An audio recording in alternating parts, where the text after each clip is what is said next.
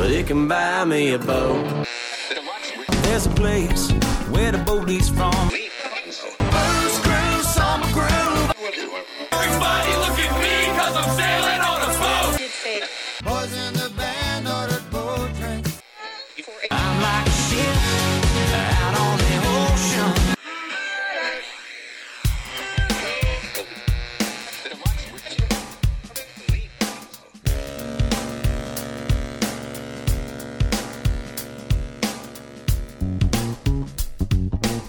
Listening to the Always Be Booked Caribbean Cruise and Orlando Vacation Cruise Cast with your host, Tommy Casabona.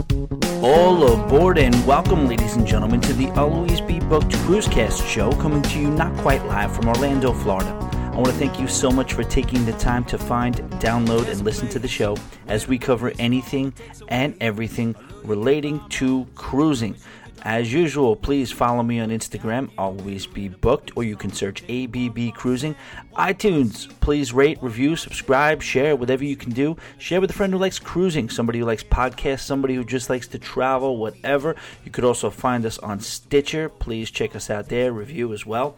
We're also on YouTube, not necessarily so active on YouTube, but we are there, and we put stuff up. There's some funny videos, some highlights, some uh, recent cruise montages, and some kind of just, I guess, carefully selected clips of things that happen on cruises. And I'll kind of share stuff too on there as well.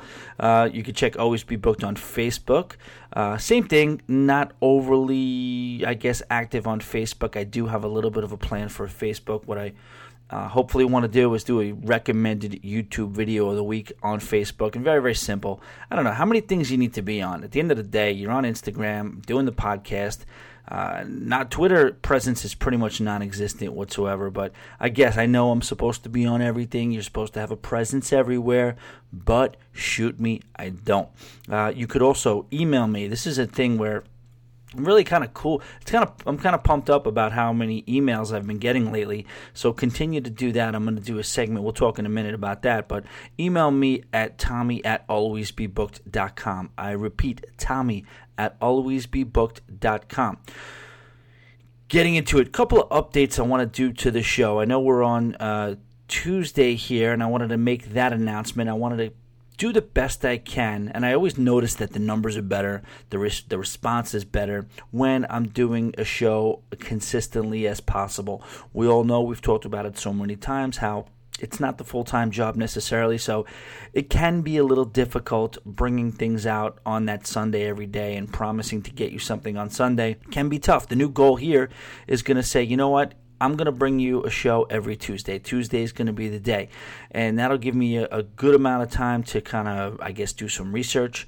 It'll give me a good amount of time to be consistent. Maybe I'll be done with the show on Sunday, but for purposes of knowing, so you guys can know when it's going to come out each and every week, the day is going to be Tuesday. Could be, you may even want to consider it Wednesday because at some point on Tuesday, there's going to be a show. It could be early in the day, it could be middle afternoon, or it could be in the evening. Uh, just know that by the end of Tuesday, there will be a show up at some point. I want to do a, a little bit more of a segmented and concise version of the show. I told you guys, and that's not going to change, that I'm not like a professional broadcaster and I'm not going to necessarily have the most regimented show that there is. I'm not going to necessarily conform to any time constraints per se. But what I do want to do is bring you guys a little bit of a something that you can kind of expect each and every time. Like we said, we'll talk a little bit about in the beginning about random offbeat stuff. Then we'll get into cruise news. Then we'll get into the topic of the show, and then it's going to be listener emails. So we are coming to the point where enough emails are coming in so I can do a couple a week. And I mean that that really it pumps me up. There's a lot of them that come in that are just, you know, kind of just like, great job, Tommy, keep up the good work, or, you know, more like uh, testimonials or accolade types emails. I'm not going to necessarily read all those while they all are very, very appreciated. I'm going to attack and read on the air more the ones that address specific concerns, questions, comments, and stuff like that. So please uh, keep the emails coming. Tommy at alwaysbebooked.com. Another thing that I'm going to be doing, you may or may not love this, but it is what it is eventually, guys. This is the real world, and the reason I, the original reason for this podcast, which completely, I'll tell you, went totally out the window, was to eventually fuel some sort of a money making situation. Uh, maybe eventually being able to transfer over into travel sales, cruise sales, and this and that. Haven't done that. I've just been having, I've fallen in love with this show, fallen in love with just creating the content and bringing it to you and having the back and forth. Uh, so I really kind of abandoned that whole situation. I'm going to tell you this. I will be selling cruises. I am a you know whatever you want to call it a certified travel agent right now i have a host agency uh, i'm going to go forward about with selling cruises and the most important thing you need to know about that is that is going that it's going to be independent of the show. I am not going to turn this show into an infomercial for a travel business or a cruise business that I'm trying to take care of. I, like I said, I've become, I've fallen in love with the show, and I really, really uh, have a passion for bringing you the content. Now, I'm not telling you I won't put an ad in in the middle of the show, but you'll know when the ad starts, you'll know when the ad ends, and that'll just be me kind of just coming out with the way. Again guys i want to do this show all the time. I want to bring you more shows every single week. But the truth is is that we all have other jobs. We all have things in which pay that pay our rent. And this right now is not anywhere close to that. Will it eventually? Uh, maybe not likely. Maybe it will. Who knows? You never know. But what i will say is that i do have to start thinking about what i want to do as far as where i can go in terms of turning this into something that you know again and by the way it's also not free not that you want to hear any of this but it's not free. There's bandwidth there's you know the the uh, the uh, affiliated company that I do through the uh, through the podcast that is like uh, quote unquote the server that hosts the podcast. Uh, pay for that. And that increases more and more. The more shows you do the more money it costs. Um, you know there's the website there's everything. There's just the time that's involved there is a cost associated to a lot of this stuff. So at the very least I'd love to get that stuff paid for if uh, if at all possible. But again at the end of the day it is a labor of love. I have my full-time work which I'm very very dedicated to. And I have also become very very very in love and very, very dedicated to doing this as well. But I do want to start to begin that transition of being able to see if there is any. Uh, you know, for lack of better terms, capitalistic opportunity to where I can help you guys get on cruises, help some people, you know, find the perfect cruise, walk you through the whole thing, excursion. I do have the experience. Any relevant Caribbean island that's out there, I've been to. I've made relationships on the islands. Uh, but again, we're going to leave that right there because going forward, I just wanted to give you guys that announcement that I'm going to start maybe throwing in some ads regarding cruising. The show itself will have nothing to do with that. I'm not going to sneak in little promos. And by the way, if you're interested in that, contact us. It's not that's not how it's going down, guys. I promise you and I hopefully you guys know from listening uh, week in and week out that I, I, I don't. I, that's not. It's not going to be. I'm not going to compromise this show for that. There are shows out there I've heard whether it's you know on you know certain TV shows and certain people try to mix content with advertising all the time and I'm telling you right now you have my word that I am going to do my absolute best to not take part in any of that. Okay, moving on from that.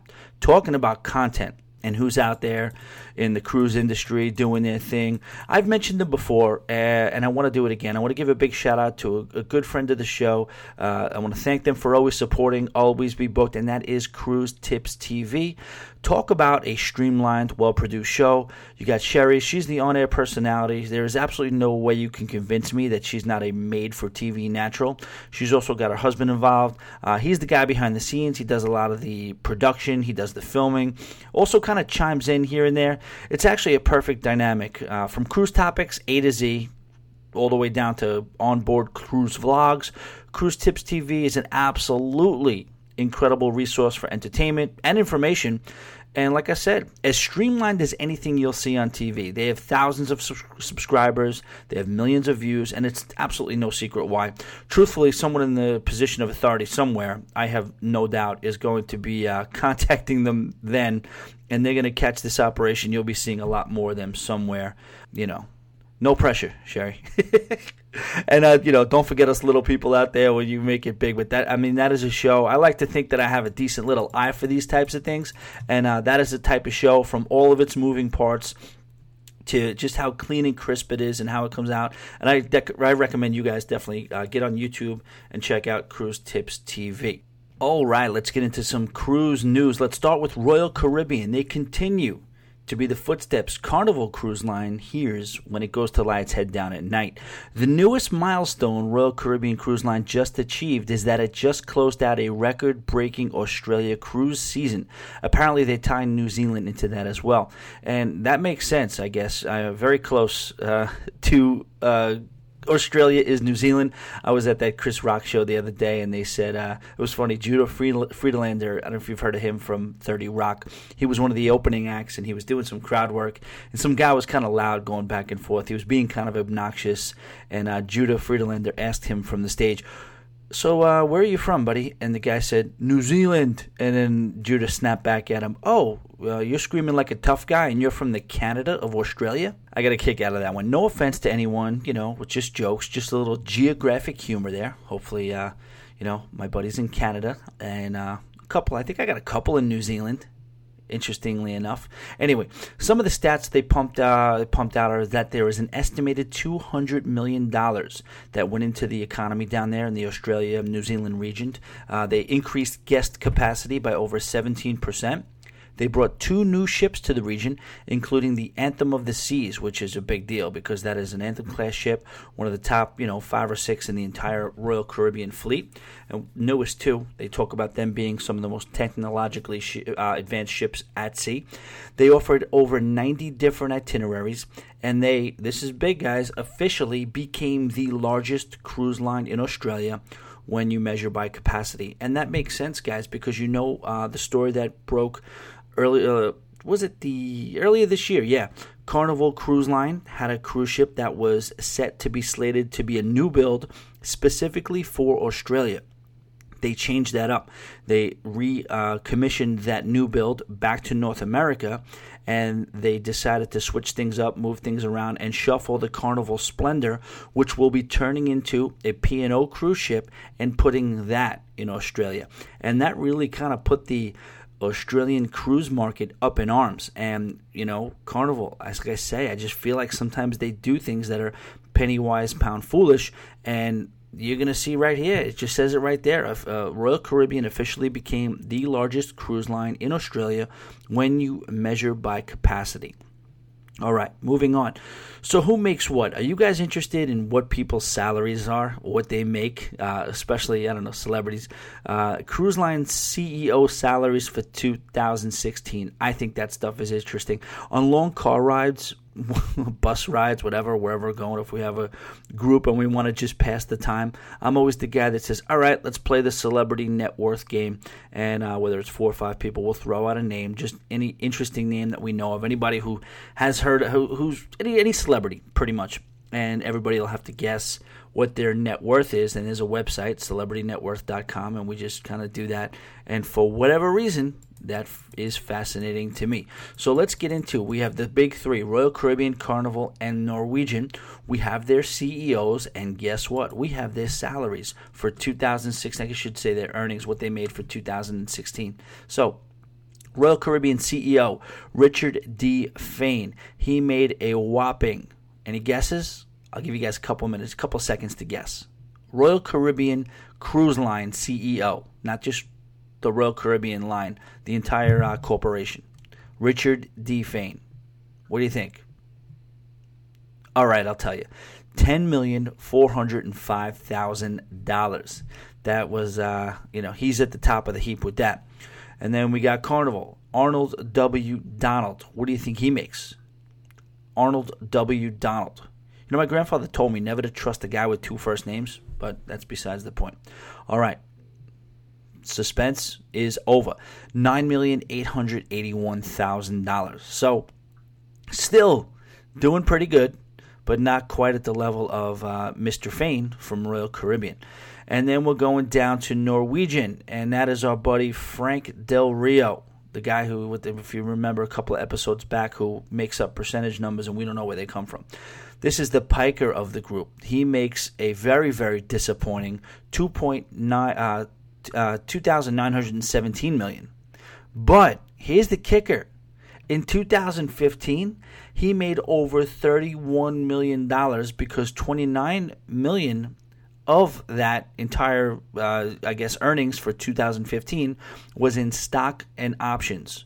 His deal must have changed because that number went down to less than $1 million in 2016. But this guy made $31 million in 2015 just because I guess he structured his compensation based on getting stock, and it seemed to seemed to work out for him uh, at least in 2015. Hopefully, he saved some of that money. Either way, probably not a guy who's rolling quarters to get a slice of pizza, but congratulations. So these guys are doing pretty good. You know, they work hard. They're they're this is what CEOs make, guys. This is I mean, a salaried employee. Imagine being a salaried. You don't even own anything. You own nothing. You don't own a business, and you're making ten million dollars in salary per year. God bless you, man. Good for you. All right, let's keep moving. Norwegian is adding lifeguards to their fleet. They're starting on the larger ships. You got the Epic, Getaway, Breakaway, Escape. I, I don't get it makes me laugh the the naming of those ships. The Getaway. All right, we got to get away. The Breakaway. Go, come on, let's break away. And then Escape. It's like what the hell? Uh, what's the next ship in that success, succession if you're pretty much uh, naming your ships based on sense of urgency on needing to go on vacation? The Norwegian get me the F away from out of here now? I don't know. Who knows? Either way, they're going to have lifeguards on all their ships by the end of the year. I don't like this, guys. I don't know how you feel about it. It was just a weird vibe. I experienced it on the Oasis of the Seas. Uh, they give them a floaty and they make them stand right at the edge of the pool, no matter how big the pool is. In the solarium, they have this waiting pool that's no more than like four feet deep and it's no more than like 12 feet wide and you have a guy decked out sunglasses uh, you know his spandex for his lifeguard outfit and a floaty strapped to him and he's standing there ready for action outside the baby pool uh, it's just it's just weird. At least give him a chair. It's almost like you feel like you're being watched. You feel like you're, uh, you know. I guess you can kind of say, well, if you're not doing anything wrong, what do you care? But it's just weird to have some guy or girl standing at the edge of the pool, just staring at everybody's every move, especially when the pool's not that crowded and you're kind of hanging out trying to enjoy yourself. It's almost like a, I don't know. It's almost like a pool bouncer. It's like a nightclub pool bouncer in the middle of the day on the Lido deck. But what can you do? All right, so guys, the topic of this show is the Panama Canal. What we want to do is give a just to outline what we're going to do is just to do quick, a brief history and some general information on the Panama Canal. We'll also after that get into some ports on your itinerary and quick, like quick little info on the main one that might be main ones that might be on your itinerary and some of the stuff that it's known for. Then I want to do sort of like a Panama Canal highlights. So maybe, maybe some crown jewel excursions that you would experience along your Panama Canal crossing.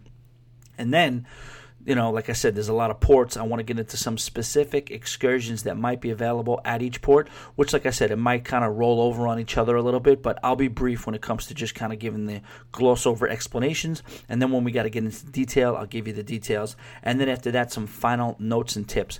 Uh, I had to do some research on this, guys, and I'm going to tell you something. I really, really enjoyed this, and I think this is going to be one of my favorite shows that we've ever done.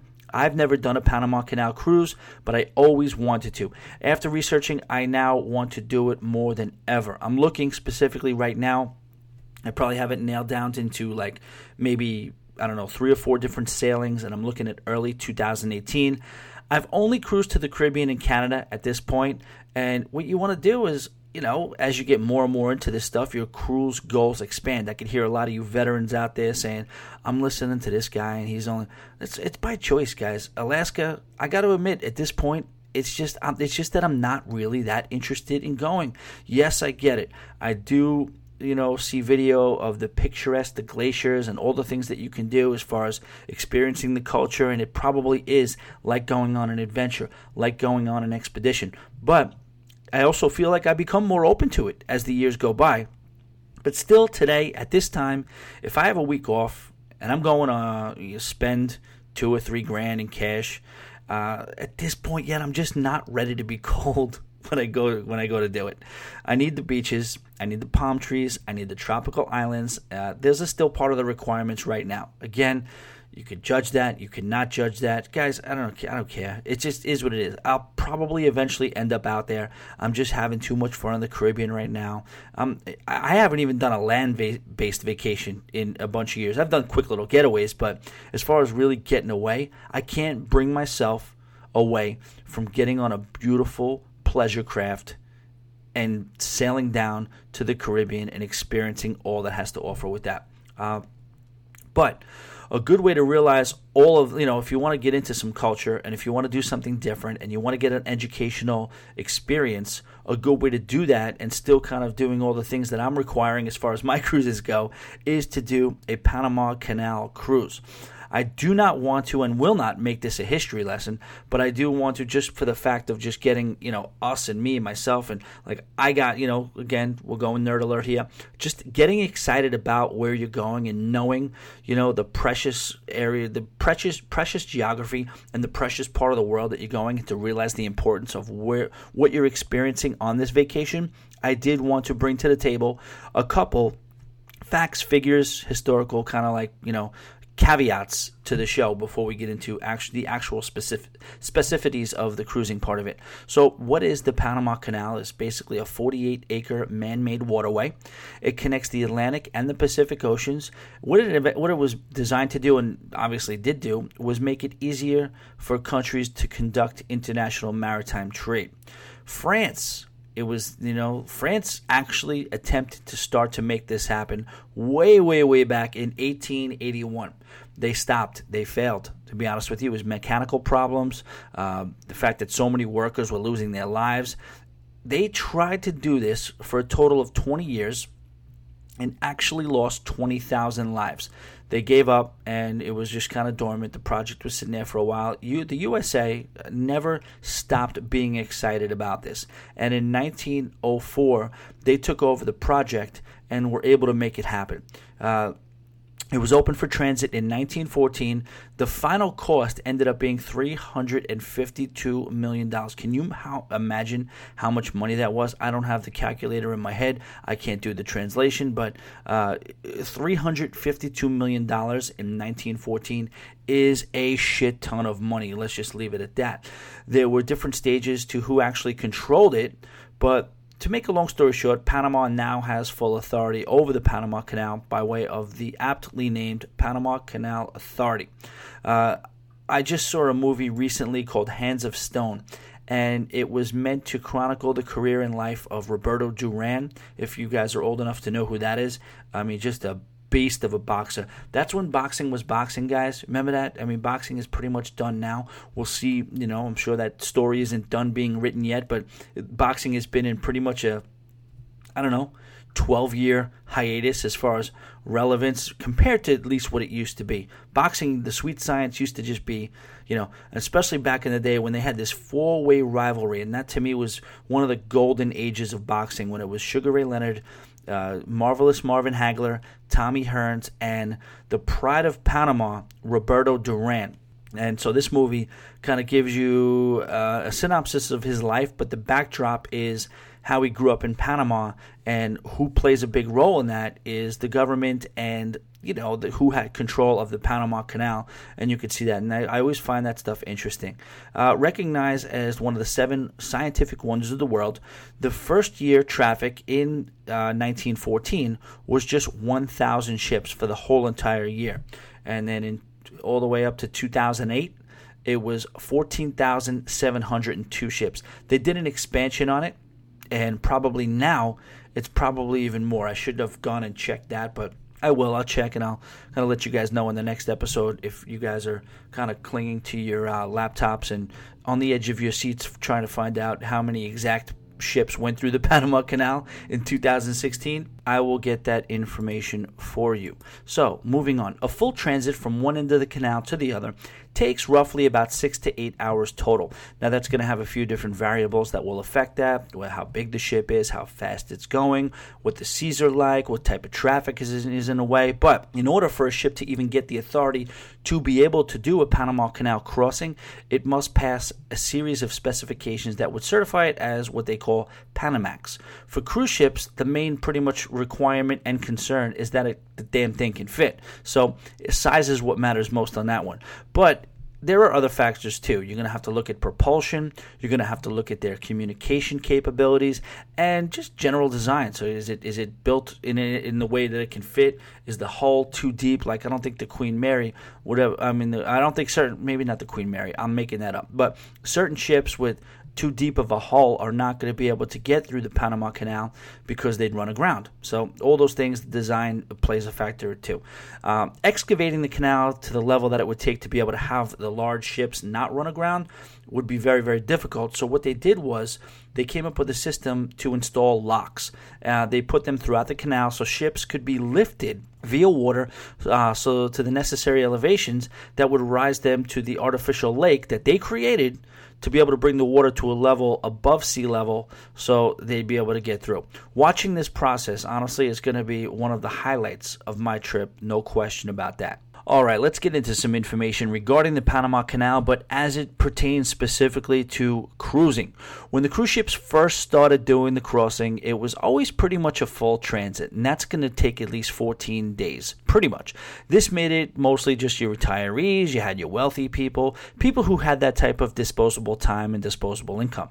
What they've done fairly recently is introduced the partial crossing, and that brought a lot more flexibility to the table. What you can do now is partial transits that you know give you a little bit of a taste of the Panama Canal on itineraries as short as seven to nine days. Uh, another option you could do if you want to hit the Panama Canal is a world cruise or an extended journey, and a lot of those run right through, and you can get some of those for at least you know anywhere from 30 days to 120 days. At the end of the day, most major cruise lines nowadays have at least some sort of option for the Panama Canal. Uh, there's been a lot of less stringent modifications to what is required of Panamax, but there are few that still actually specialize in it and have been doing it for years, like your Princess, your Holland America, uh, your Cunard.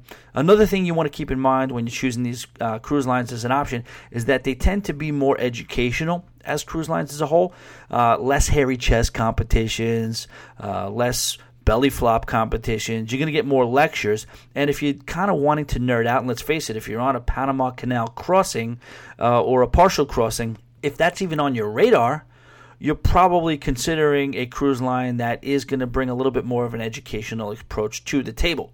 Ports can include uh, those that are among the Southern Caribbean itineraries. You're going to get your Western Caribbean itineraries and a lot of your Mexico stuff too, as well as uh, you know home ports are pretty much always Southern California and South Florida, and that's just like I said, the nine to seven to fourteen day sailings. Who knows? A world cruise can leave from anywhere, but that's just as it pertains to standard cruises. Uh, ports on many partial or full Panama crossings include. Now, I'll go through these one by one, but what I want to do is keep in mind a couple of things. First and foremost, I am going to absolutely annihilate uh, pronunciations on a lot of them, and uh, we're going to go through the main ones at first. And I don't want to get into too much detail on them because these are pretty much run of the mill I'm going to say run of the mill, but they're pretty much your everyday cruise ports that you'll see on regular itineraries. And I'm talking about the standards like Grand Cayman. Pretty much people knows Grand Cayman, Stingray City, all that stuff. Both major ports in Jamaica, Ocho Rios and Falmouth, with the um, Dunn River Falls and the Mystic Mountain and all that stuff. You have the ABC Islands, Aruba, Bonaire, Curacao. You guys know some of those are some of the most popular destinations in the Caribbean, and you could find yourself on a Panama Canal cruise having those uh, ports integrated into the itinerary as well.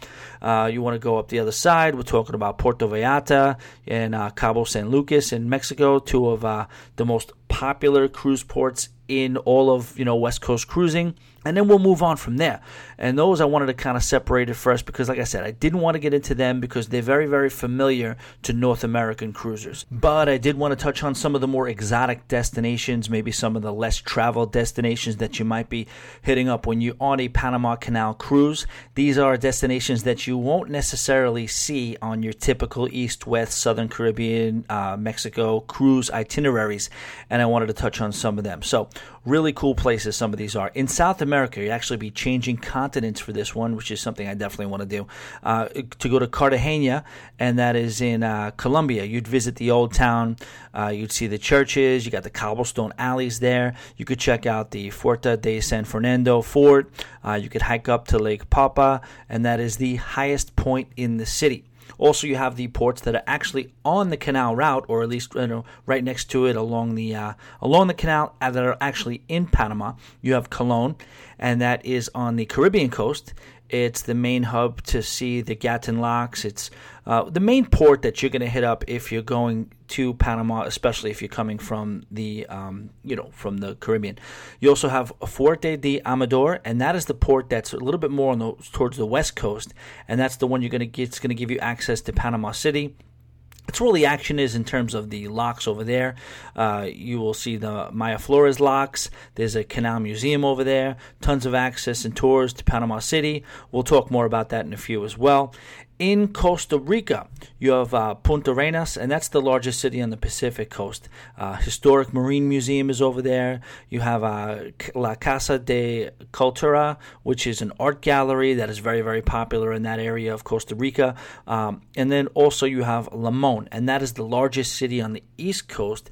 And what they say about that is that there's a lot of adventure over there. You can do a lot of activities, rainforest, zip lining, scuba diving. They have coral, coral reefs, ridiculous views. Uh, they say that you may want to uh, be a little, I guess, aware of your surroundings when you're walking around the city because they say there's a little bit, it can be a little dicey. It, you're probably fine again, but just be aware of your surroundings. And I'm just saying that as a, uh, you know, word to the wise. It's not anything where it's like, holy crap, people getting mugged in the street left and right, but they say there is a little bit of an elevated level of crime in that area. So just be, don't let it deter you from going. Don't let it deter you from enjoying yourself. Just be aware of your surroundings. That's actually the area where they shot Jurassic Park, and it is another one of our buddy Christopher Columbus's supposed destinations. I'm sure it's actually true. I just find it funny that this guy with basically three broken down ships and a couple of buddies in the freaking 14 1500s can have covered so much ground all over the all over the Caribbean where if you go to any of these ports they're all they all have the area where this is where Christopher Christopher Columbus made his first accidental uh, you know landing by shore. He came here first and this is the fourth one. So this was his fourth journey. They say he got there in 1502 I'm sure it's true, but I just think it's a little bit of funny. It's like those stories when people tell you Oh yeah, I was there when uh, uh, Reggie hit Jackson hit those three home runs. I was there when Hank Aaron hit that uh, home run that put him past Babe Ruth. If as many people were there that say they were there, the stadium would be filled six times over. I mean, how many people could actually fit in the stadium? But again, who knows? It's it's it's probably true, but I'm saying there has to be some sort of revisionist history at some point when you talk about how many places across the oceans could have Columbus gone back then. I'm sure it's a remarkable amount, but is it? Is it quite as many as they say it is? All right, moving on. In Nicaragua, you have San Juan del Sur. In El Salvador, you have uh, Acajulta, I guess. Acajulta, Acajulta. To your guess is as good as mine. Somebody's probably squirming right now who's actually has any clue of what I'm talking about. Any El Salvadorians probably are squirming right now listening to me trying to pronounce these things. Um, moving on. In Guatemala, you got uh, Puerto uh, Quetzal, uh, which is a gorgeous volcanic landscape. It's got an old town feel to its city. It is the largest Pacific port in Guatemala. You can visit the uh, Pacaya volcano, and you could also go to uh, Kawalal, and they have the hot springs there for some natural relaxation. Let me try that again. Kawial, Kawial, Kawial. Guys, I'm really, really sorry. This is tough. Uh, but either way, it's in. it's in Guatemala and it has the hot springs. And again, probably will literally add five years to your life. I mean, hanging out down there. If you want to take the trip to the city of Antigua, which is very, very booming major metropolis for that area, it will take about 90 minutes, and a lot of people, you know, say that it's worth it. Then, if we're going to go back up the left coast of Mexico, you have uh, uh, Puerto Chiapas, Chiapas, Puerto Chiapas, Puerto Chiapas, Could be any of those. If any of those are starting to sound familiar, guys, this is a place that uh, doesn't look like much when you get off the ship, but you can see Mayan ruins. You can also take a trip to the city of Tuxtla, Tuxtla, Tuxtla, Tuxtla. I'm really, really sorry.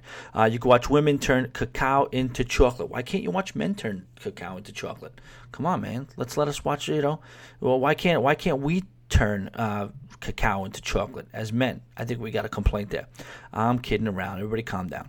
All right. Also, you have um, Huatulco, you have uh, Manzanillo, and you have La Paz coming up the coast of Mexico. Now, what I wanted to do also was speak, and this is this it gets a little bit repetitive, but first I wanted to at least let you know the ports. The second thing I wanted to do was let you know highlights along the Panama Canal. And the third thing I wanted to do was give you some ideas of specific excursions that you can take part in while you're on a Panama Canal cruise and unfortunately, because of that, there is going to be some overlap in terms of describing some of these places, which I will try to be very quick on. But I want to give you guys, I want to, I want to risk at the risk of that, I want to give you guys the most information you can. So feel free to check back, go back, and listen to those destinations, listen to those ports, and uh, you know, get a feel for when you're doing your research and checking for which cruise, particularly, you may want to go on in the Panama Canal whatever this that stuff and the following stuff that I'm about to say sounds enticing, you can uh, kind of jump on jump on. All right, so these are the highlights along the Panama Canal. Some of the crown jewel, whether they're excursions, whether they're you know sightseeing stuff, whatever. Well, you're on the ship. This is some of the stuff that people say are really, really can't miss experiences along the Panama Canal. So. The most obvious one is to visit the locks. Each entryway has a visitor center. So you have the uh, Miraflores locks, and that's two stages of locks. It's on the Pacific side. Now, this one gets the most visitors pretty much because of its proximity to Panama City. It is an excursion for you port in the capital city of Panama. The center is very, very well developed. It's got a beautiful museum. It's also got a very well, well shaded viewing platform, so you can get a really good look at the ships that are passing through, um, and you can watch them as they're being elevated. The problem with the Miraflores Visitor Center is that it's very, very crowded. You may have to work those elbows a little bit to jockey into position to really get a good view or get a good picture. If you're tall, you're going to have to throw those arms up in the air and put that camera up to get over to people to make sure you get a good shot of the canal, shot of the cruise ships going by. When you purchase a ticket to the visitor center, you're going to get access to the museum. You're going to be able to watch a short video on the history and the construction, and you're going to get access to that aforementioned platform and of course an invitation to spend more money at their conveniently located gift shop. Well, what are you gonna do? We can't knock the hustle, let them make their money, but you know, I mean, it probably kills at that gift shop, right? Um, gift shops are funny to me. All the gift shops and where they locate them, they got to make money, man. I guess I guess you have to. But these people, just the scientific studies that have gone into where things should be placed and merchandising and stuff like that. Jimmy Buffett Margaritaville comes into, uh, you know, you can't get into a Margaritaville without going by the gift shop. And you know what? Why not? That's the way it should be. The one that threw me off a little bit, a little bit of a jump in the shark as far as gift shops go, though. Uh, you guys know I'm from New York City and I worked in uh, you know Rockefeller Center for a while, and right in Rockefeller Center on Fifth Avenue and 51st Street at the St. Patrick's Cathedral, and that was steps away from where I worked for close to five years. And every once in a while, you you step in there, you walk in there because when I tell you there's certain places on this planet that you can just step into. I mean, you're right in the hustle and bustle of New York City. There's cabs beeping at you. There's people trying to run you over in the streets, walking around you. People cursing at each other. Uh, homeless people screaming. Uh, crazy people screaming. Taxi horns, and then all of a sudden, you with one step, you step into St. Patrick's Cathedral on Fifth and Fifty First, you're taken to another world. You feel like you are in uh, just a holy place. It's you can hear a pin drop. The impressiveness of the ceiling, the decor, the uh, stained glass windows, and just the sheer size of it, and just the the, the candles and the and the the mindset of what everybody is walking around. It's one of the few places where people still just naturally show respect because of where they are, and uh, you just take it in and you're kind of awe and you just sit down and you're just very, very, very, very, very peaceful. If you ever want to contemplate, if you're ever going through anything, if you ever, you know, whatever, you just go sit down in there and kind of regain your bearings. You know, it can be a religious experience for you if you're Catholic or Christian or if it, it or it cannot be too. If you want to just sit there and just go to a place that's just constructed and kind of seem to be themed after just a different place in a different time. St. Patrick's Cathedral is that place. But guess what? The minute you walk out, welcome to the St. Patrick's Cathedral gift shop. if they could have a gift shop in St. Patrick's Cathedral, you know what? Let's put it anywhere. Um, also, all right, digressing, going back to the Miraflores locks, they say stay away from uh, the area between 10 and 2 p.m. typically because of the crowds, but also because there's a very, very limited number of ships that are shooting through there. Uh, so just I guess take that advice if you want it. All right, so the other locks uh, on the other side, we're talking the Atlantic side. So that was the Pacific side. We're talking about the Mediterranean or Atlantic side now. You will have uh, the the Gatun locks. G A T U N, Gatun locks. You will have great access when you call at Colon. So when you go to Colon and you get off at Colon, you have perfect access to Gatun locks. There's way less visitors, but if you're looking to see some more action, this is the place to go. There are three separate locks that raise and lower the ships, and at the end of the day, when they're when the full raising and lowering is completed, it's a total of an 85 feet difference. The viewing f- platform, they say, is so close to the canal, you can feel like you can reach out and touch the ships. You probably can touch the ships. Is that advisable? Probably not. The guides that are there, kind of giving you the information, they're in person, they're very accessible, and that's kind of opposed to the Miraflores, where they do communicate you, they do to you, they do give you information, but a lot of it's uh, via a PA system.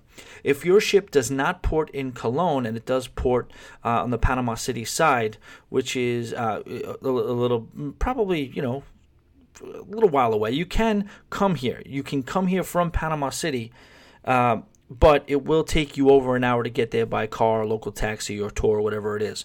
But again, depending upon how much time you have, and Panama City is not necessarily something that you're uh, really, really fond of or looking forward to seeing, you can make that trip back from the west side of the Panama Canal our drive back over to Colon because, like I said, the Gatun locks are probably a little bit more appealing and a little bit more enjoyable than the Miraflores locks from what people are saying.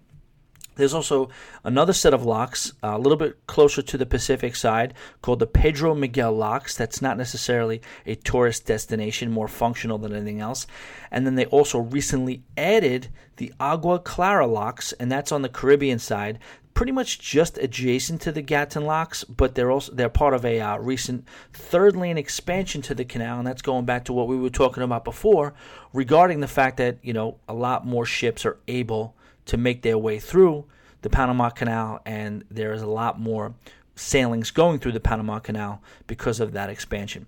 All right, moving on. Another crown jewel excursion or sightseeing thing that you might want to take part in along the Panama Canal is the Casco Viejo in Panama City. It's a built up and tourist friendly area, but it still has a local feel.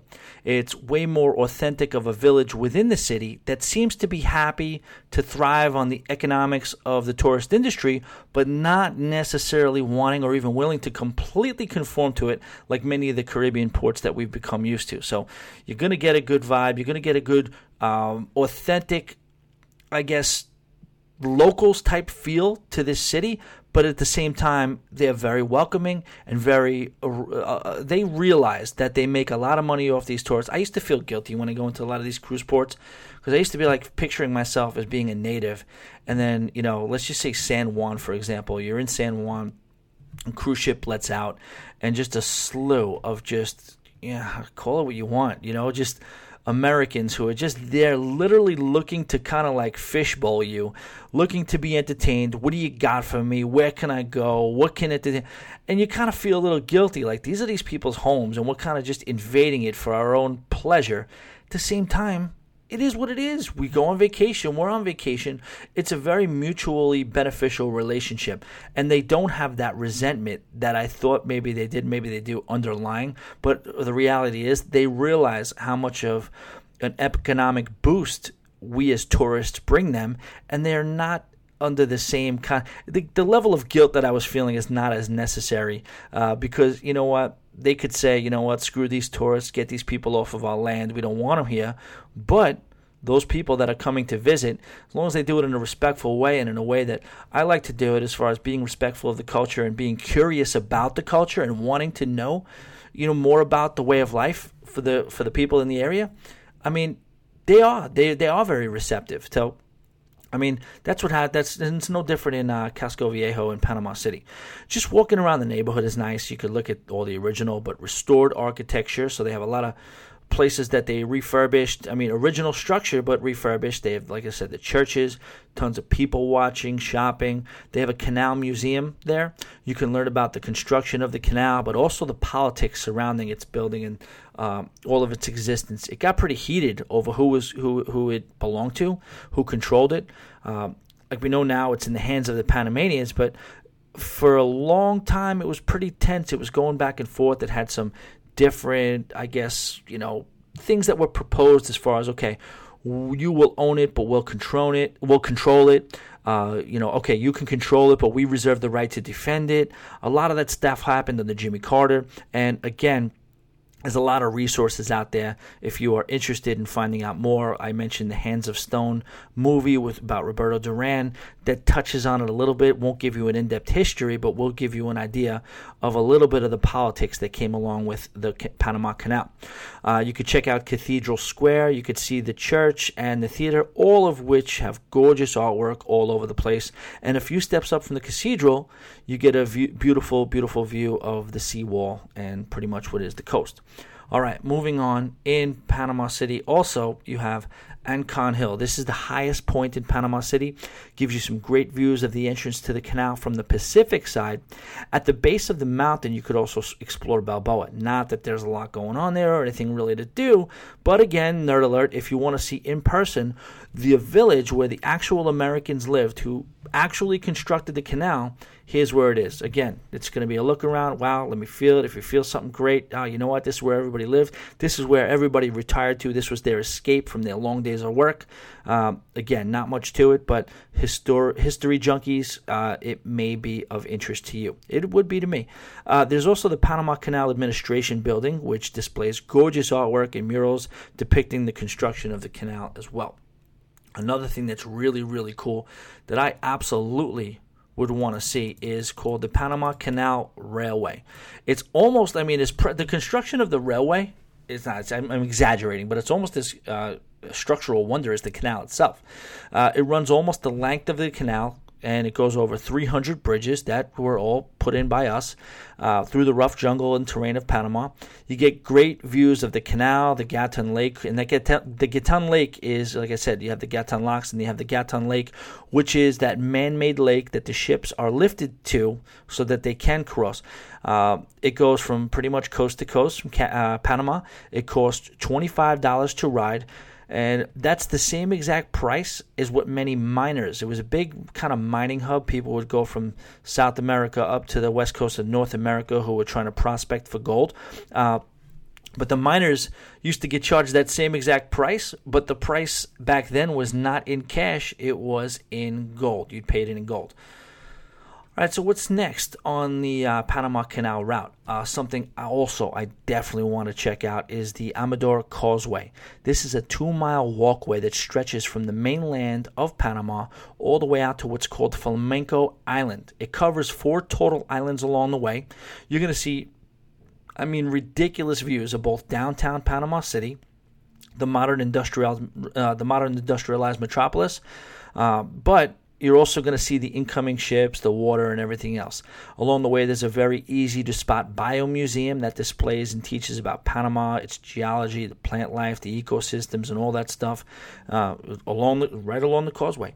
Uh, when you get to Flamenco, you can see the ships that are coming in through some of the, you know, some of them are docking, and then they send their tender ships. So if you are going to uh, port in, uh, in in Panama City, again, I'm sorry, what is the actual port? So it's not Panama City uh, is not the port. The, the, you get access to Panama City, and the port is Puerto Amador.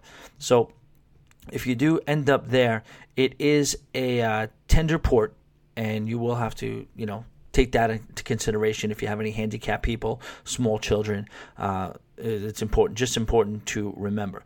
Um, what else? The, you get to uh, so that when you get to Flamenco Island, you can see the ships that are coming in, but then you also can enjoy a bunch of bars, restaurants in that area. It's probably honestly one of those one in a million places that you can kind of stand outside and just like Kenny Chesney says, and that what's that one song he says? That one line I love uh, also. Um, is it beer in Mexico? Sun comes up, sun goes down, and I seen them both in this tourist town. Yeah, that's it. So you could probably see the sun come up and the sun go down. You're just just in an oasis, just pure natural beauty, and a couple of bars and restaurants to keep the fun going. Ain't gonna hurt. It's a very very popular place among the locals to go for a walk. So you know, it's almost like that walk out to. And I noticed the walk out to in San Juan, uh, the the walk out to. Is it Cristobal? I always confuse the two forts. Is it Cristobal, the one you see when you're sailing in, but the one you also has that big lawn area, tons and tons and tons of tourists are walking that strip, but then you also see the locals too. You know, whether they're getting married, whether they're flying kites, whether they're kicking a soccer ball around, whatever they're doing, it's a good mix. And this sounds like probably it's the same type of situation. You get tourists, you get locals alike walking that two mile stretch all the way out to uh, uh, Flamenco Island. I mean, the Amador Causeway seems like something that I definitely want to try, at least get a look at, whatever. Um, all right, moving on. We got Forte San Lorenzo. This is a fortress along the Atlantic side. It was originally built to protect Panama and its vital waterways from some of the many pirates of the time.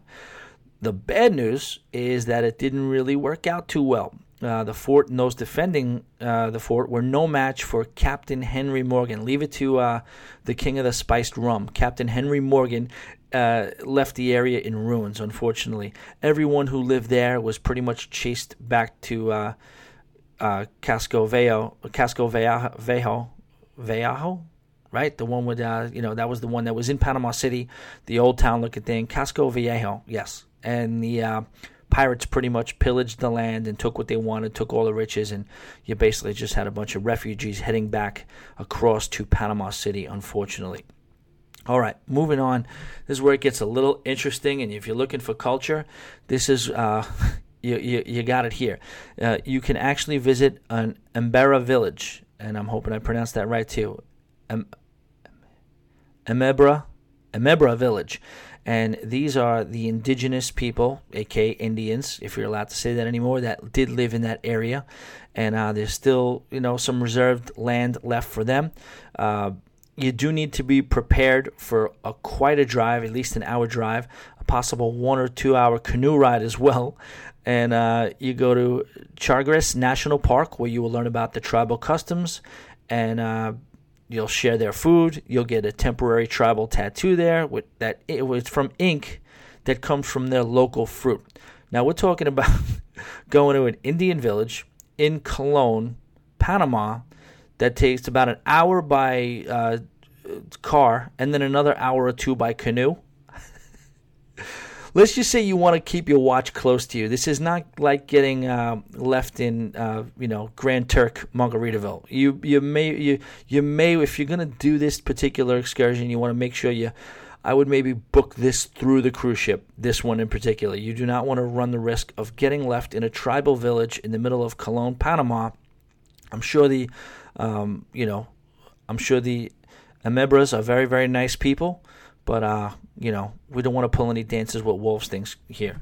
Uh, also, you have the Gatun Lake, and that is the lake that was man-made by the Americans uh, to uh, provide an area where that where there was a lake that would be above sea level, so that the ships did have enough depth to be able to cross, as we mentioned before, uh, and there are plenty of options to sightsee. You could fish, you could swim, um, you know, you could take tours on water with all in and throughout this lake. Uh, so I definitely recommend checking out the Gatun Lake as well. That is kind of like the main body of water throughout the Panama Canal that allows the Panama Canal to exist. So real cool, cool uh, facts and, and um, you know caveats of information that you can get from the tour guides while going through there. All right. So those are pretty much the highlights as far as uh, you know specific sightseeing entities that you may want to check out while you're on a Panama Canal cruise. Now, what I wanted to get into, and here's where I get. I'm going to jump over things a couple times here, but these are a little bit of an idea of what specific excursions you can take along a Panama Canal itinerary. So let's start with Colon. So, uh, Colon is, like I said, a port on the Caribbean coast of Panama. The city lies near the entrance to the Panama Canal. Lots of bundles and stuff like that. So, there's tons of excursions that you can do, and a lot of them are packaged with each other. And most of them do include the uh, the uh, the locks, the tour, the tour of the locks. So, you have the rainforest experience and the locks. You could check out an eco tour of the rainforest, the Gatun Lake, and pretty much endless amounts of plant life, bird life, animal life. Um, you could also tour the rainforest via air tram. You can get the lock experience bundled in with that as well. Like we said before, the Embera Indians uh, and the locks as well. Um, you can check out the Portobello ruins, which is ancient Mayan ruins. Uh, there's also an animal rescue zoo and a local beach where lunch and refreshments are served. Uh, you could do that same same run, the Portobello. You could do just the zoo and the beach combo. Again, check the itinerary guide. Check on your own, sureexcursions.com, or you know just search things to do in in in, uh, in Colon, Panama, and you can find a wealth of information. But that's just some of the stuff and some of the highlights of things that you can do if you're in that um, in that Caribbean coastal city of Colon, Panama. By the way, another one, Limon and Colon. Uh, I don't know if it's not a coincidence that they rhyme, but I was also told that that is a city. If you're walking around, uh, you may want to use the buddy system there. You may want to stick with guided excursions as well there, or at the very, very least, keep your head on a swivel and make sure that you're aware of your surroundings because unfortunately in, in like in most major metropolises there can be an element of you know petty theft or, or, or small crimes that go on here and there all right, moving on to Limon. That is the largest city on the east coast of Costa, Costa Rica, as we learned already. Uh, you have a general highlights tour, a rainforest tour, you have a river cruise, a banana plantation, and shopping excursion. You have ziplining and a river cruise combo. You have downtown shopping. They'll give you nature walks. There's also an aerial tram there as well in Limon. Uh, and again, like we're talking Costa Rica too. And there are, like in most of them, combinations of all of the above. So do your research. But again, those things are kind of much, pretty much the highlights of a Limon excursion along the Panama Canal. Uh, moving on to Punta Arenas, uh, that is the main commercial and cruise port on the Pacific side of Costa Rica. What they have here is something really, really cool. I mean, I mean, I don't know. you can't be for the faint of heart. Well, some people, I don't know. I'm a little. It's, it's weird. I'm a little leery on some rides. I'll just jump right on, and some of them, ah, I don't like. I don't know. I'm not so upset with the heights. I don't like upside down. I'll tell you that. I don't like upside down. And I also don't usually like free falls. I'm not so worried about heights as much. So I'd probably do this one, even though with my weight I'd be a little bit worried. But they have a skywalk treetop bridge. So going from one mountain all the way across, because what looks like to be at least, you know, almost 100 yards, uh, a skywalk treetop bridge. And you're pretty much walking across this man made rope of a bridge, maybe the length of a football field or even more, and you're atop all the trees. So you're looking down. You don't want to fall off this this skywalk bridge. They also have zip lines. They have the standard rainforest tours. Uh, can I stop saying rainforest tours because based on a location, any of these excursions are probably going to have uh, rainforest tours, swim with the crocodiles, and no, I'm just kidding on that. But um, you can also in uh, Punta Arenas, you could do horseback riding. They have a very very popular butterfly farm that you may want to check out, and uh, that's pretty much it for Punta Arenas. There's other stuff to do there. There's definitely stuff to do. You can go on your own, but again, you know, just giving you some ideas of the most popular specific excursions in a lot of these ports. Um, you also have uh, Puerto Quetzal, which is a small city on the Pacific side of Guatemala. There you can get a guided tour of the city. There, this is where they have the volcano and the hot springs excursion, which I definitely want to check out if I'm in that area. That's going to be really, really cool. Uh, shopping and eating combo tours. Uh, coffee cupping and tasting. Do you guys know how to uh, what coffee cupping is? Cupping as a verb. I don't know. I don't can't even really picture that. I saw this excursion. I looked into it, but it's mostly just they don't really go into what cupping is.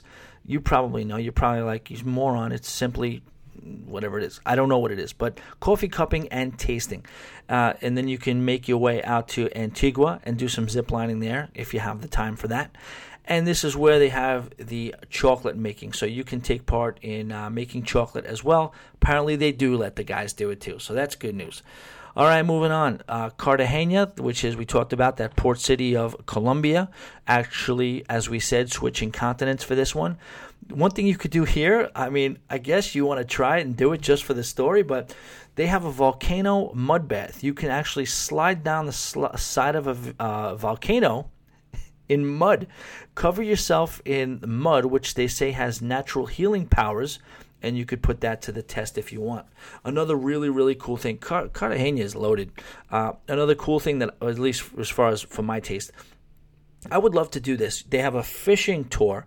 It's an excursion which you can go out on a boat and you could fish and whatever you catch, you bring back, and they will give you a cooking class on how to best get used to, uh, best use that fish as far as cooking. They'll teach you how to fillet it, how to season it properly, how to cook it, whether it's frying or baking, whatever it is. But they give you a, you know, you you go out there, you catch the fish with the tour guide, and you come back and you cook the actual fish that you catch. That's something I definitely like to do in Cartagena.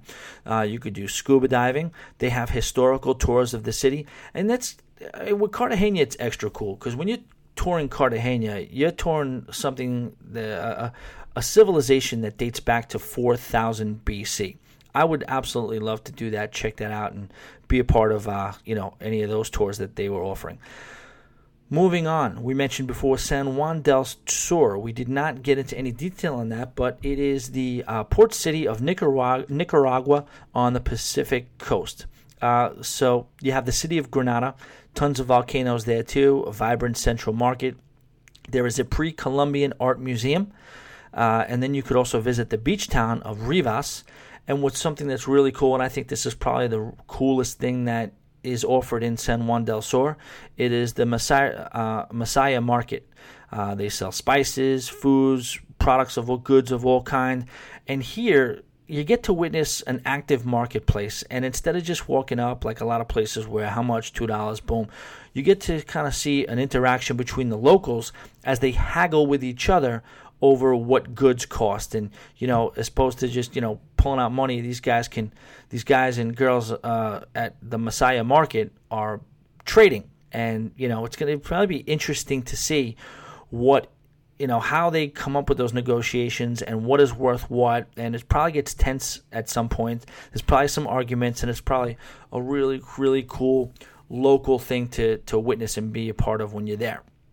All right moving on.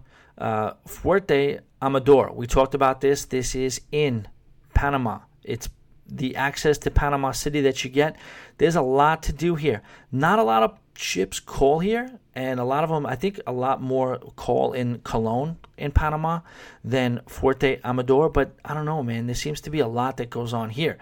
Uh, the port that is closer to the Pacific side, as we already know, you can make your way to the Colon, as we said before, if you want to skip the whole Panama City thing.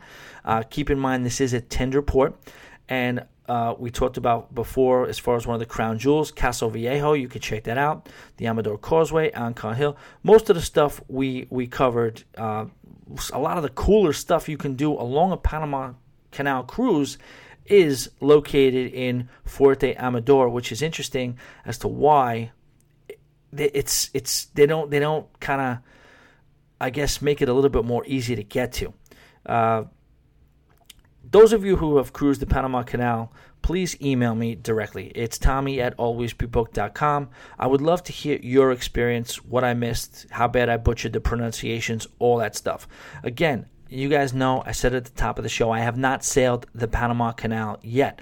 And what you do on a cruise like this, when you're going to go on a cruise like this, yes, you research it and you start getting invigorated and excited about the research you're going to do. But it still, at the end of the day, is coming from a point of view of someone who hasn't done it yet. And I'm going to do it. And I'm just really, really excited to be able to use these notes, look a little further, get some of the stuff that you guys send back to me regarding the Panama Canal, and apply that to my actual visit, and then be able to come back and tell you the real thing. You know what?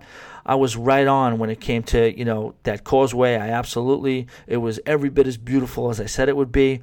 Or, you know what, you know, going by Casco Viejo, it wasn't all it was cracked up to be. What's good, what's bad, what's indifferent, what are the, and then some of the stuff that I discovered that I didn't even know, that I didn't even find through my research. Um, and that's pretty much it. So I wanted to also talk about some of the cruises, cruise ships that actually go there. And we're not big shots over here. If you uh, are able to sail for more than $3,500 a person, feel free, check it out. Uh, go do your own research. But what I did was make a list of all the cruise ships and cruise lines that you can get to the Panama Canal itinerary for for under thirty five hundred dollars a person. And I went high. That's a little high. I don't. I'm not booking a cruise for me that's you know just for one person 3500 i'm just not doing that uh, all right so let's get into it princess cruises you have the coral princess that goes there the island princess and the caribbean princess disney also has a ship that goes there. It's the disney wonder. You have holland america uh, the amsterdam the oosterdam and the westerdam. Uh, they also go there. And you have the norwegian star. You had the you have the uh, the Jade and the Sun and the Pearl as well from Norwegian. And for Carnival, you have the Freedom, the Paradise, the Splendor, and the Miracle. I went onto my travel agent site and I have a lot of tools, like I said, as a travel agent to be able to uh, surgically check out specific, um, I guess, uh, standards that you want to cruise by, whether it's a pricing issue, you have uh, qualifications of location, uh, you have qualifications of what type of ship you want, what cruise line you want. I can really narrow it down and find exactly what we want. So I use that for the purposes of this. And these are all the um, cruise ships that are going to the Panama Canal from, I think, what was this? What did I say? From January to May or no, to from January to June of 2018. That's right. That's what that's what it excluded. There's probably other ships that are going, uh, but this is specifically for 2018 and Rory right now. That's probably right now is the best time to plan for something like that. I can continue to check and revise the search. The search only gives you a six six month window, so I had to pick six months. So I wanted to get a good run of 2018 in there. So for under 3,500, like I said, Princess, Coral Princess, Island Princess, Caribbean Princess, Disney Wonder, Holland America, Amsterdam, Oosterdam, Westerdam, Norwegian, you have the Star, the Jade, the Sun, and the Pearl, and Carnival, you have the Freedom, the Paradise, and my two old buddies, the Splendor and the Miracle. So the Splendor, I think that's for a repositioning uh, situation, probably is on the Miracle too. Just some other final notes on uh, Panama Canal cruising. Princess Cruises seems to be the go to line to do that. They seem to be the monster on the block when it comes to the Panama Canal game. They've been going there since 1967, and they have a tradition that's kind of cool, especially if a val- balcony cabin. Doesn't matter, they'll give it to you the way. They provide you with markers and uh, poster paper, and a tradition. It's called uh, From Panama with Love and it's designed for you to write messages. As you cross through the Panama Canal, you write a message, whether you want to write, you know, Jane and Dan's anniversary cruise, hello Panama, or we love you Panama, or whatever political stupid message you want to write, or you know you want to quote Bible, whatever you want to write on this piece of paper. I'm sure you have to probably keep it uh, no profanity, but you can send whatever your message, and they will provide you with the markers and the posters to do it, and that is a uh, tradition from Princess Cruises. Uh, so, for a partial transit booking, you can complete the crossing on an excursion. So, let's just say you're going into Colon or you're going into Panama City. Uh, you can take an excursion if you have enough time that will let you complete the crossing aside from the ship. The problem is, before you book, you need to know how much time you have in each port. For instance, I was looking up uh, on Princess Cruises, and I was getting all hyped up to visit Colon. I noticed that the average port time in Colon is like three hours. So, like I said, just make sure you plan and you know you don't want to miss the ship down there. Some Panama Canal crossings are exactly that, just a crossing, no stops. Uh, no Colon, no Fuerte Amador. So you wave. That's all you got. You just wave. You're going right through, and you're you know getting a couple of good stops along, like what I mentioned, Cartagena, whether it's uh, you know, some of the other stops, Jamaica, whether it's Aruba, the, you know. But as far as the Panama Canal goes, your entire Panama Canal experience is going to be on the ship, and everything that you're going to experience is going to be basically with that and with the guides that kind of, um, you know, talk to you along the way. And I don't, I don't know. That seems unfortunate. I kind of want to get my feet dirty on some of that soil. A celebrity seems to give you the most time in Colon. You get a good full day off celebrity. The best time to take a Panama Canal cruise is around the middle of November till April. They make them available towards the end of August or early September, but they say that that typically you're still in the rainy season with that, so you may want to make sure that you wait till at least November uh, between then and April to take your Panama cruise. All right, so that's pretty much it as far as what I got on Panama Canal cruises right now. I'm sure it's not completely comprehensive. I'm sure there's stuff I left out. I'm definitely going to have a lot to add once I actually take the crossing. But uh, that's pretty much all I had right now. Again, please, Tommy at alwaysbebooked.com. I really, really look forward to hearing your corrections, your, uh, I guess, confirmations on some of the stuff that you, you heard that made sense, or uh, just additions that you may have had, some of the stuff that I left out. Uh, what do you think is better? Is it is it worth it to do a partial crossing? Is it a full crossing or nothing? What do you guys think? Let me know. I want to move on, like we talked about before earlier in the show. We were going to introduce a couple of new segments here and there. And at the end of the show, I wanted to sign off. Before I signed off, make sure I got to a couple of emails from you guys, listener emails. So let's get into that right now. The first one is from Juan Valdez. And uh, he asks, uh, Tommy, I listened to your review of the Big Three and was absolutely in love with your work. Uh, easy one with the work. I'm not sure if you would consider this work. I am by far not Shakespeare. We're not doing anything crazy here. Anyway, moving back. Uh, great job. Very funny. Extremely informative. I am excited to be joining the cruise world now that my kids are a little bit older.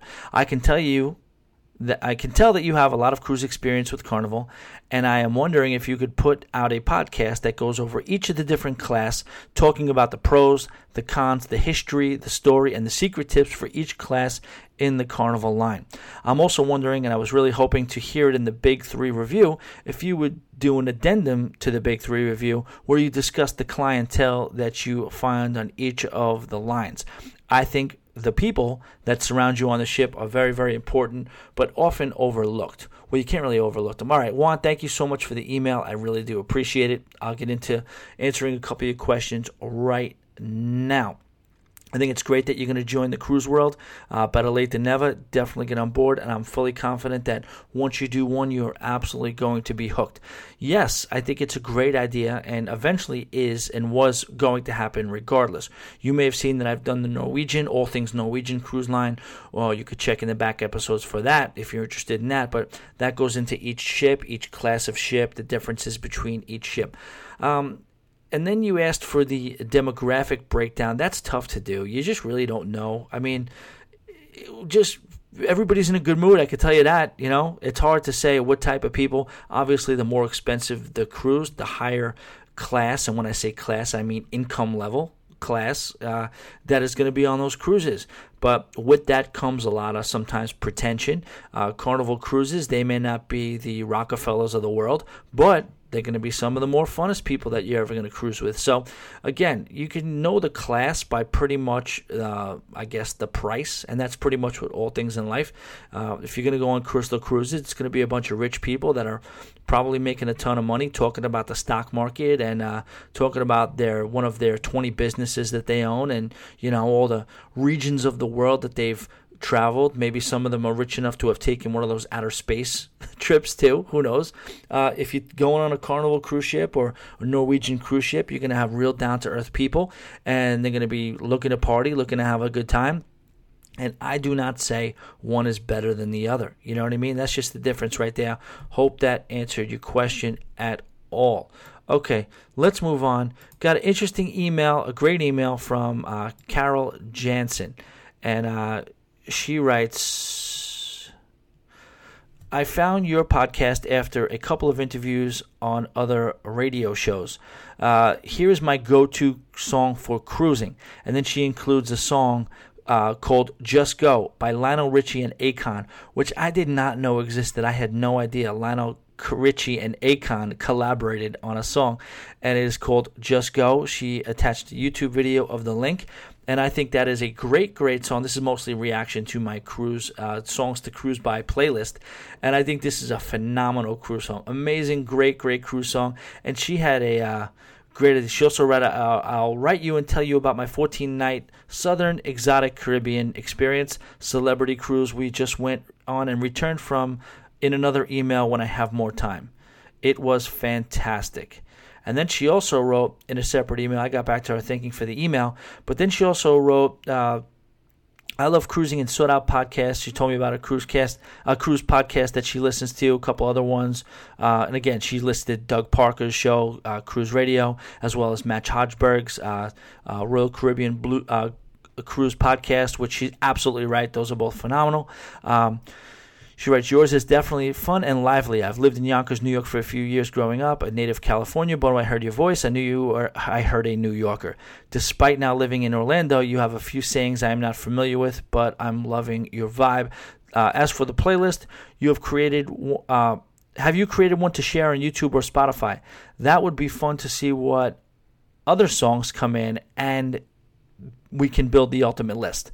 Um, so I took that idea and actually started to run with it. Uh, Carol, I think that was a phenomenal idea. Thank you for the email and thank you for the suggestion.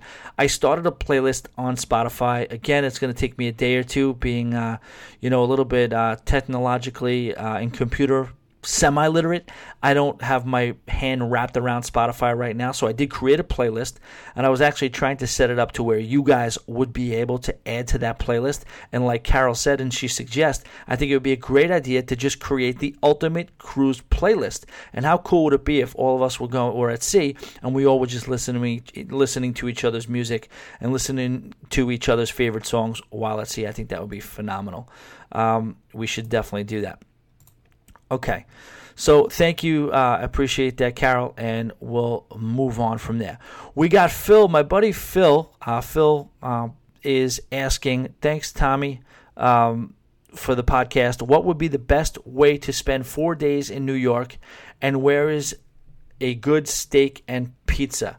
Uh, if you if you're gonna ask me one question in the world, Phil, uh, you probably if there's one or two areas that I have ultimate confidence in is my ability to tell you where to spend four days in New York and where to get some good steak and pizza. Uh, in New York, you could do a bunch of stuff. I don't know what you're into. I mean, when I go back to New York now in Orlando, I uh, go through the old text messages and try to. line something up for about two, two in the morning, one and two in the morning. That's just me because you know I got some friends to visit. You know later, later and later in the evening. But um, you know, some of the stuff that you, the first part of the question, what would be the best way to spend four days in New York? And what would be the best place to get good steak and pizza? Getting steak and pizza is part of one of the best ways to spend four days in New York. And if we're talking steak in New York City, my opinion, my opinion only, ladies and gentlemen, and I feel strongly about it, the number one place for me is a it's it's got a it's not call it a chain, but it's got a few different locations, and it's got two names. They some of them are called Empire Steakhouse, and some of them are called Ben and Jack Steakhouse. Uh, they are relatively I don't know the infrastructure of the business, but they're pretty much the same owner. They have the same logo, they have the same menus, they have the same this that whatever. And I'll tell you right now, that's my favorite. So you get a delicious traditional steakhouse type of experience with ultimate in service. You get the options for, uh, you know, if you're gonna go to a steakhouse, and you know what you're doing. You don't look around. You just get the steak for one, two, or three. That's it. If you with, you know, uh, if you get with six people, what do you get? Two steaks for three. That's it. You don't mess around with, you know, the steak fromage, or you don't mess around with getting the fillet because no, you get the porterhouse steak and you get it for however many people you're going to need to feed it. And they have whether it's Empire Steakhouse or uh, like I said Ben and Jack's they have the Empire or Ben and Jack salad which oh first of all let me tell you about the cut of um, I mean the cut of a Canadian bacon that they have they have a thick slice of bacon that they char on the grill that is just I mean it should be illegal, to be honest with you. So what they do is in the salad, and I don't even know how they get away with calling it a salad.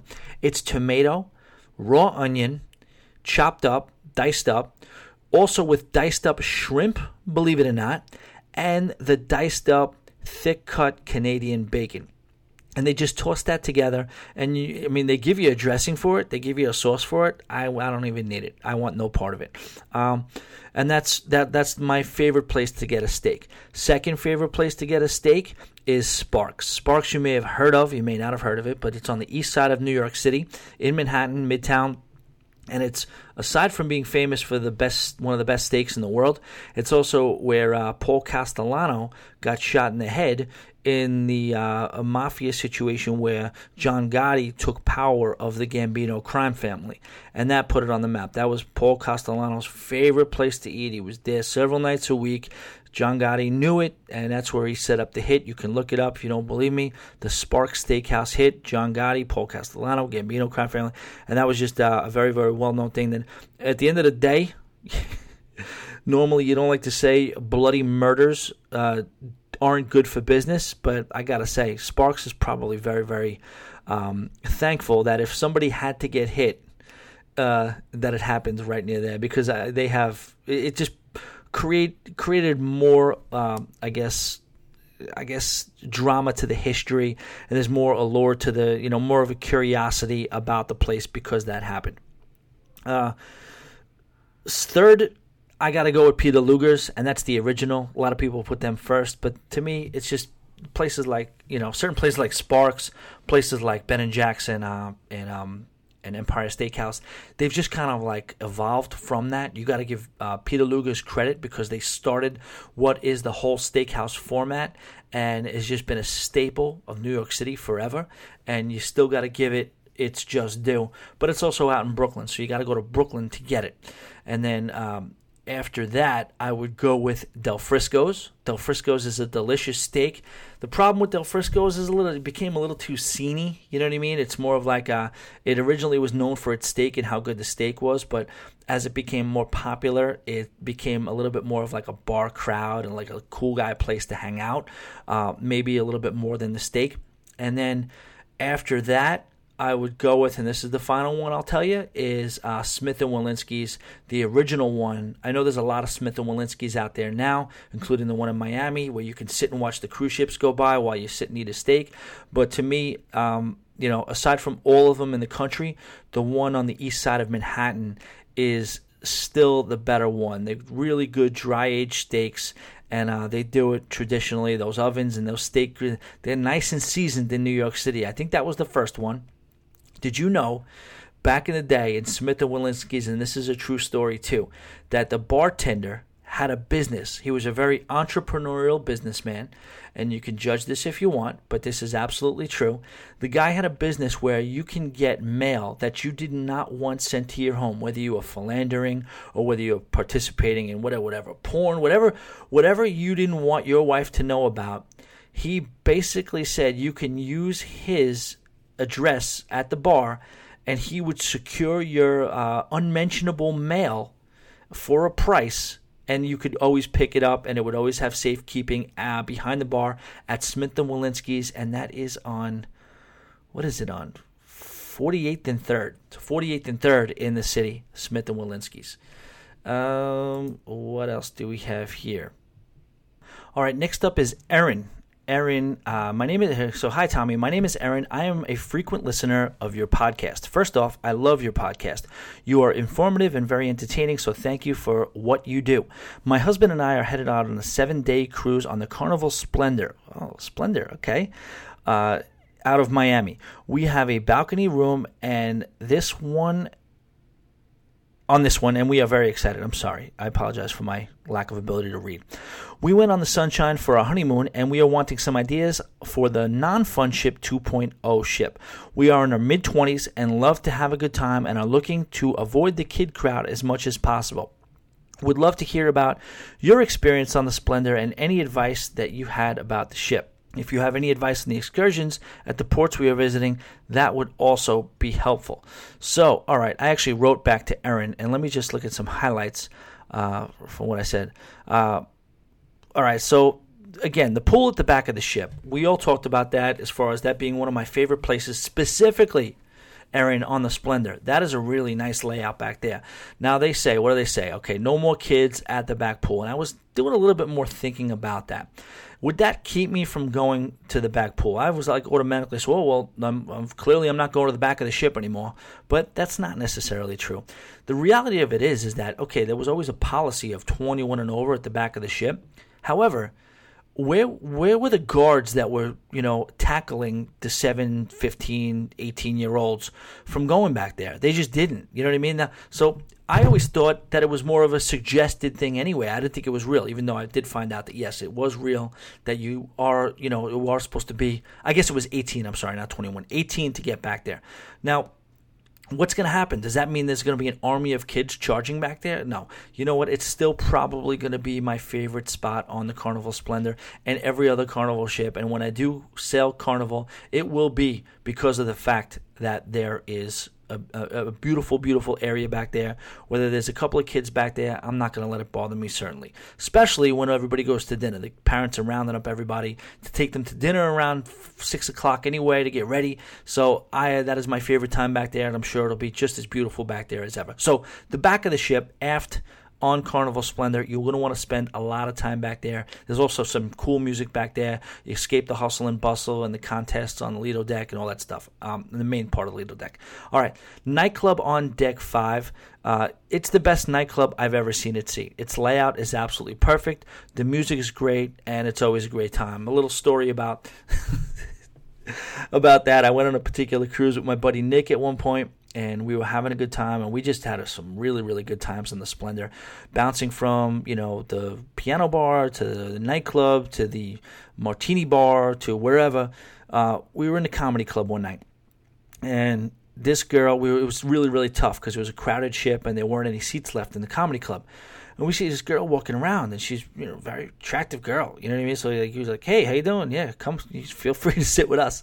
So we're asking her questions and you know finding out why she's walking around this ship by herself. She's like, "No, we're just having a good time. We're having a blast." And she's like, "Everything's cool," uh, but I'm dating this. I'm kind of dating this guy. It's not anything serious, but we're kind of dating. And you know what? He drank himself too much, and he can't hang. So he's at the uh, he's in the room, and uh, he's he's in a coma. So uh, can I hang out with you guys? So I'm like, yeah, absolutely. Let's hang out, you know? So we're watching the comedy show and we're enjoying ourselves. We're having a good time. And then after the comedy show, we w- work our way to the nightclub. And what I was going to tell you about the nightclub is that it's just set up perfectly to really, really enjoy yourself. It's got a full, big, um, big, large dance floor. It has a very, very functional peninsula bar right behind the dance floor, and, and that's next to the DJ booth. And then to the right of the dance floor, if you're facing inward, it has just a, a vast array of couches and seating areas. So you can go from the dance floor to the bar back to the dance floor, and then a very, very well, well built and very accommodating area of couches. If you meet somebody that you want to maybe have like a little bit more uh, intimate conversation uh, or whatever else with. I mean, obviously, you know, keeping it clean, we'll keep it clean, but I'm just saying you can you can get to know people a little bit better uh, uh, on in that part of the club. And as far as clubs go, like I said, at sea, it's just I'm in love with the way it's laid out. So we did all that. We were dancing for a little while, got a couple of drinks, dance floor, and then we ended up just going to you know sit down and kind of talk for a little while on the couch.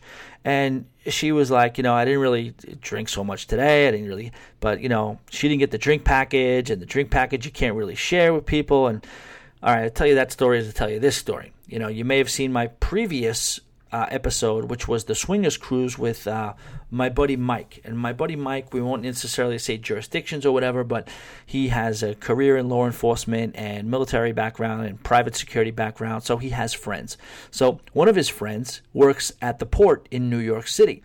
And because of this arrangement, all I need to do is, uh, you know, meet this guy. We have an understanding. You know, I got a bar restaurant. He can come in, you know, enjoy a few cocktails for himself. Maybe bring a friend by, and you know, some of the some of the drinks are on the arm, some of the food's on the arm. In exchange for that, when I go on a cruise, there is no stopping me from bringing whatever alcohol or whatever I want to on it on the cruise ship.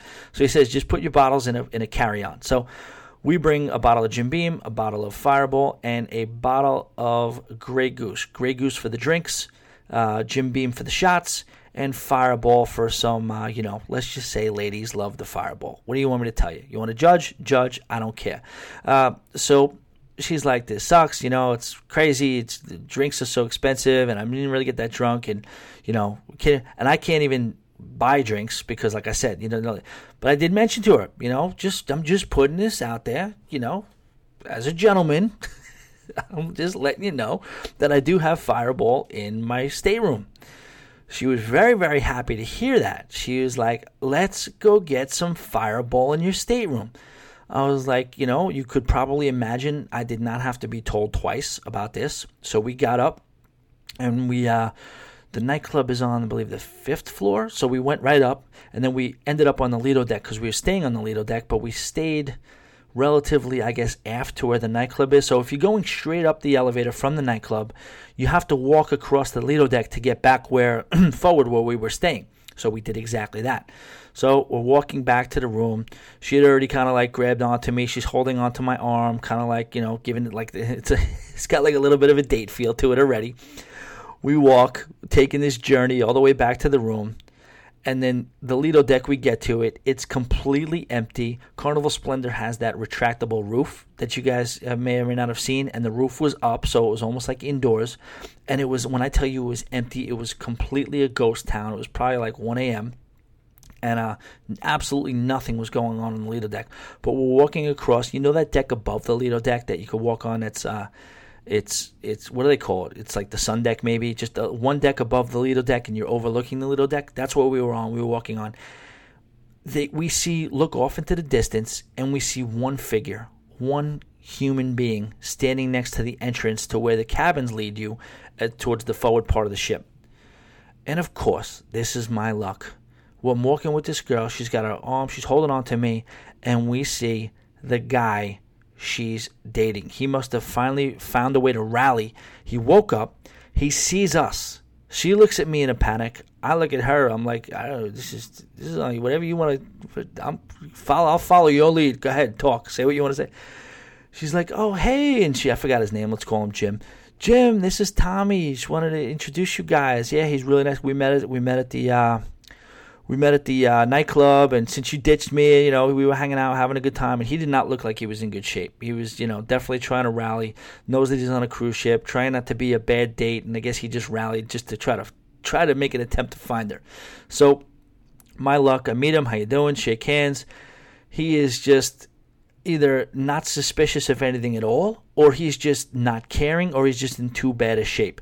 So she says to him, uh, "You know what? I was gonna go back uh, with if if if with Tommy and get some Fireball, uh, and then she just goes, uh, "You want to come?" so he just very unenthusiastically just goes, uh, "Yeah, I'll come. I'll come." So that was the rest of my night. What do you think of that? So we walk back to the forward part of the ship. We get to our room, and I got this girl and the guy she's dating, and the three of us are just hanging out, drinking Fireball, and watching TV in my stateroom. Man, talk about bad luck. But hey, that's what happened. All right, you know, I'm, I'm telling you stories you don't care about. I'm, I'm, you're here for advice on the Splendor. Okay, so moving on. Thermal Spa. That was one of the first ships. The Carnival Splendor is one of the first ships, if not the first ship, that they really put a, a little bit of an extra time in the spa with. And created what is now fairly common, which is the uh, rooms, the spa package staterooms. And uh, with the spa package stateroom, you have access to the thermal spa. And again, to me, I don't know if you're into the hot rocks, you're into the massages, you're into the hairdos, whatever. I don't know how much you want to get involved in the spa. I highly recommend, if you're not in a spa stateroom, get the thermal spa package anyway because the Splendor has a really nice thalassotherapy pool and um, different array of steam rooms, like maybe three or four different steam steam rooms, type of steam rooms, different type of aromas in them, and they have the thermal room as well. I definitely re- recommend uh, taking advantage of the beautiful spa that is on the Carnival Splendor. The piano bar is awesome. I don't know that it's a lot different from a lot of the other cruise ships, but the layout is really, really cool. It's got like the piano in the middle and has like it's not like a fake one. Like be honest with you, they have the fake one on um you know it's not fake, but it's not a real piano bar per se on the Royal Caribbean or Norwegian ships. It's just a piano and then a bunch of seating around the piano. The piano bar on most Carnival ships is exactly that. You're, you know, the, the, the bar is pretty much a set of keys that circumferences the the the entire uh, way around the piano, and you pretty much feel like you're sitting at the piano, requesting songs, singing along, part of the show, that type of thing. So I love the piano bar there. There's a hidden comfort food buffet on the floor that's right above the Lido deck. I'm sure it's not necessarily hidden, but a lot of people don't know about it. They, uh, you know, you walk around the buffet and then you walk up a flight of stairs that's towards the aft portion of the buffet, and uh, you can get, you know, rotisserie chicken, delicious, you know, succulent mashed potatoes, macaroni and cheese, and it's always only available in that area. They never bring it down to the regular part of Lido deck. The steakhouse is always phenomenal. I think the steak and the comedy are two things that Carnival does better than any other cruise line uh, whatsoever. Um, what else? Uh, I guess as far as um, hidden gems, you don't necessarily. I don't find that I miss the fact that you can't get 2.0 features. The dive-in theater is cool. Enjoy the fact that you know when they put that it, it, when the weather isn't perfect, they pull the um, the retractable roof over, and it turns the Lido deck into a little bit of like a living room feel. You really feel like you're inside, and while it's like, eh, you kind of like to be under the stars. there's something comfortable about it. You're kind of like they do the movie nights and stuff like that. Oh, also on the back of the ship, uh, two things that are only found on the back of the ship. On one side is the deli, and one side is tandoor. A really, really, and I'm not the biggest Indian food guy, but for some reason I really love the Indian food. Maybe it says to me the only Indian food I like is cruise ship Indian food, but it's delicious. So definitely check that out. All right, your excursions. You got Grand Cayman, that's easy. Stingray City, also the downtown area is really, really cool to walk around with, and they say uh, walk around in, and they say that as far as a culinary experience. Oh no no no! I'm sorry. I'm freaking thinking Aruba. So Grand Cayman is Stingray City. Uh, you take take a boat there. That's an excursion, and the downtown area is really really cool. Both directions from the cruise ship. You have all your uh, standards there. You have the Margaritaville, I think, right? Yeah, that's a Margaritaville. Yes. Um, you have tons of stuff to do down there. Tons of sights to see. Tons of shopping. Cozumel known for diving, but also cool to get a moped and just scoot around town. Uh, Carlos and Charlie's is a really popular place if you're looking to get crazy and forget what your name is. Um, the best thing to do though in Cozumel probably, and uh, you know I took the advice from uh, Doug Parker, the Godfather of CruiseRadio.net, is Mr. Sancho's Resort for a Day. Sign up for that, and uh, you get everything you want. It's like I don't even know what it is, like 50 45 i shouldn't even tell you the price it's somewhere between 50 and 80 dollars all right per person what do you want me to tell you and you go there it's probably about what is it probably about a 20 minute drive from the cruise port in a taxi i was stupid enough to take a moped there uh, it was a little ridiculous. I had my helmet on, driving 45 minutes to uh, call uh, to uh, Mr. Sancho's to meet my friends there, who actually took a cab like normal human beings. But uh, it's an all-inclusive with great amenities. Uh, and the other ports you had mentioned, I had not been to. Hope that helped. And that's pretty much it for this week, ladies and gentlemen. Uh, hopefully, you enjoyed the show. I am really, really looking forward to learning more about um, the Panama Canal and uh, please keep those emails coming. I am going to read emails on the show every week now, so uh, I will do my best to get yours on there as well. But if I don't get on, uh, if I don't read it on air, I absolutely will respond. It's Tommy at alwaysbebooked.com. Once again, Instagram, always be booked.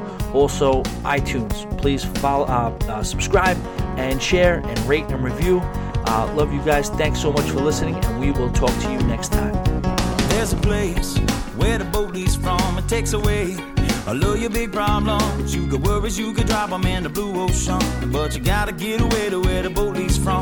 Take one part sand, one part sea, and one part shade of a nine tree.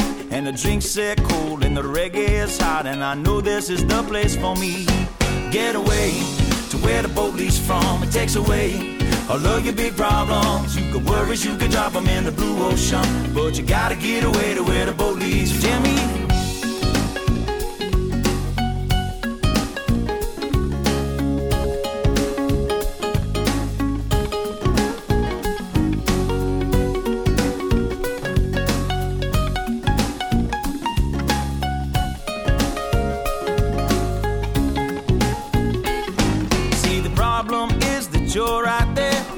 perfectly good island somewhere where a ride that floats and don't grab your coat. You won't need it where we are going.